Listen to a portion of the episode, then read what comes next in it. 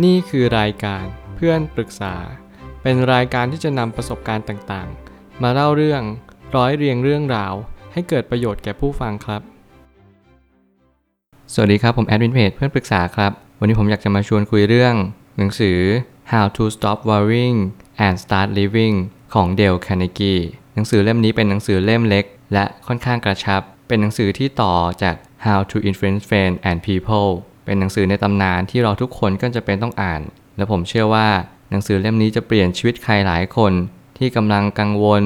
กำลังเศร้า แล้วก็กำลังรู้สึกว่าชีวิตนี้ไม่มีความหมายเลย ผมเชื่อว่าคนเขียนเนี่ยเขาก็จะมีความคิดที่บันเจิดแล้วก็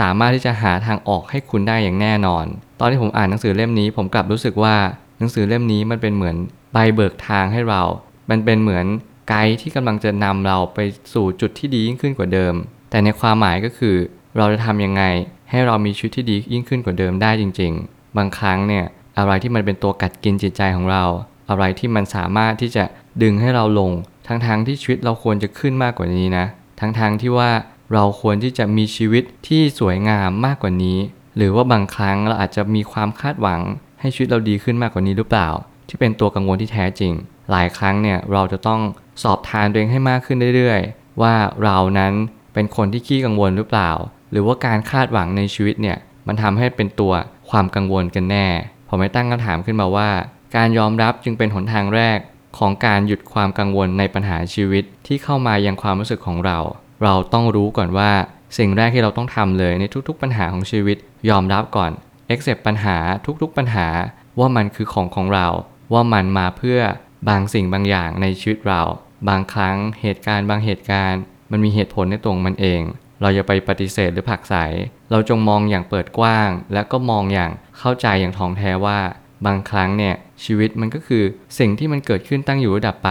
มันโยงใยต่อกัน มันเชื่อมต่อกันเป็นหนึ่งเดียวกัน เรารู้แบบนี้เราก็เลยเข้าใจว่าบางครั้งเนี่ยมันอาจจะมาเพื่อเหตุผลบางอย่าง แล้วคนเขียนก็จะมีคำพูดที่ดีมากมายก็คือ การที่เรารู้ว่าเรากังวลเนี่ยสำคัญมากๆ ความกังวลมันมาจากตอนที่เรา กำลังหลงไปคิด เราไม่ยอมรู้ตัวว่านี่เรากำลังกังวลอยู่นะ แต่เรากลับมองว่านี่คือสิ่งที่มันควรจะเป็น คือความกังวลเนี่ยมันกัดกินจิตใจเรา จนเราไม่เป็นตัวเอง เราจงรู้ตัวมัน เราจงยอมรับสิ่งที่มันเกิดขึ้นกับเราก่อน ไม่อย่างนั้นเราจะไม่สามารถต่อกรกับความกังวลได้เลย ถ้าลองหลายวิธีแล้วไม่ได้ผล ก็ให้ตั้งคำถามกับมันไปเลย คุยกับความกังวลว่า ถ้าฉันกังวลแล้วฉันจะได้อะไรจากมันบ้าง นี่คือทริคเล็กๆ น้อยๆที่ทำให้เรารู้สึกว่า เราควรจะคุยกับมัน หลายคนอาจจะไม่เคยคุยกับความกังวล หลายคนอาจจะไม่รู้จักว่าเราควรจะทำยังไง ให้เราเข้าใจมันดี บางคนอาจจะอยากตีตัวออกห่างทำไมฉันต้องรู้จักความกังวลด้วยล่ะทำไมฉันต้องตั้งคำถามกับมันด้วยล่ะ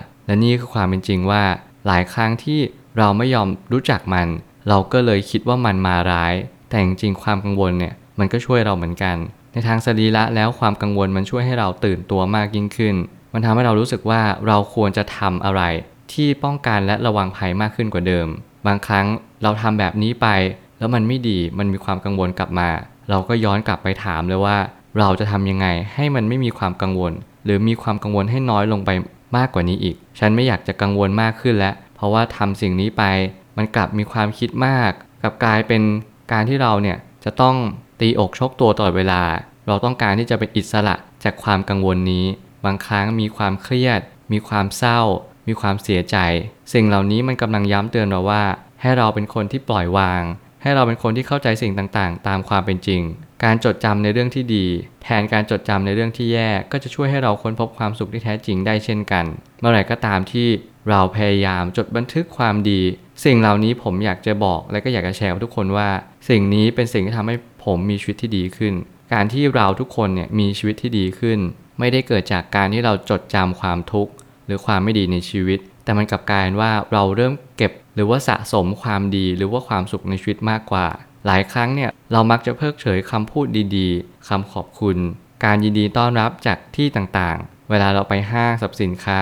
เราจะเห็นรปภที่เขายืนต้อนรับเราอยู่ เราจะเห็นพนักงานแต่ละคนที่พยายามทักทายเรา เพื่อให้เราเข้าไปซื้อสินค้าเขาได้ง่ายยิ่งขึ้น หลายครั้งแล้วเราเนี่ยก็จำเป็นต้อง เรียนรู้จากตรงนี้ด้วย ที่จะสังเกตที่จะเห็นในสิ่งที่เขาทำกับเรา ไม่ว่าจะเป็นรอยยิ้ม หรือว่าแม้กระทั่งเสียงหัวเราะก็ตาม สิ่งเหล่านั้นเราควรจะจดบันทึกความดีหรือความสุขเข้าไปด้วย แล้วสิ่งที่คนเขากำลังใส่อารมณ์ใส่กันทะเลาะกัน หรือแม้กระทั่งคำพูดที่มันไม่ดี คุณอาจจะไม่จำเป็นต้องเก็บมันมาก แต่มันเป็นการเรียนรู้มากกว่าว่า เรามีชีวิตที่ดีและไม่ดีอย่างไร ก็ขึ้นอยู่กับที่เรามอง อยู่ที่เราสะสมหรือเราเก็บในแต่ละวัน ปัญหาจะมีทางออกก็ต่อเมื่อเราพยายามหาทางออกให้กับมัน แล้วส่วนใหญ่ปัญหาก็จะเกิดจากความคิดเราเป็นส่วนใหญ่ สิ่งต่างๆที่มันเข้ามาเนี่ยเพราะว่ามีเหตุผลบางอย่างที่เข้ามา ถ้าเรารู้แบบนี้สิ่งที่เราต้องทำก็คือ เรา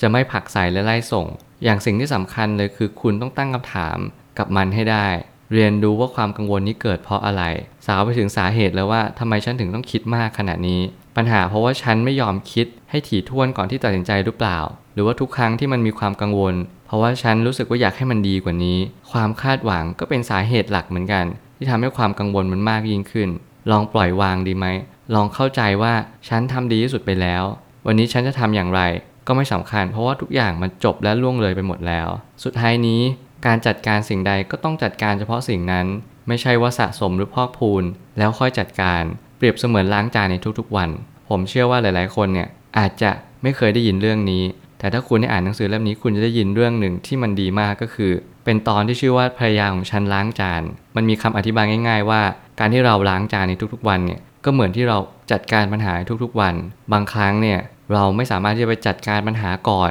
ที่มันจะเกิดขึ้นมาได้ หรือเราไม่สามารถจะเก็บปัญหานี้เอาไว้ แล้วมันพอกพูนในภายหลัง การล้างจานก็เปรียบเหมือนปัญหาในทุกๆ วัน สิ่งที่คุณต้องล้างจานก็คือทุกครั้งที่คุณกินอาหาร แล้วคุณก็จึงต้องล้างจานให้มันสะอาด และนั่นคือปัญหาเหมือนกัน ปัญหาไม่สามารถที่จะบอกให้มันมาก่อนได้ไหม หรือบอกให้มันเก็บไว้ก่อนเดี๋ยวฉันค่อยแก้ปัญหา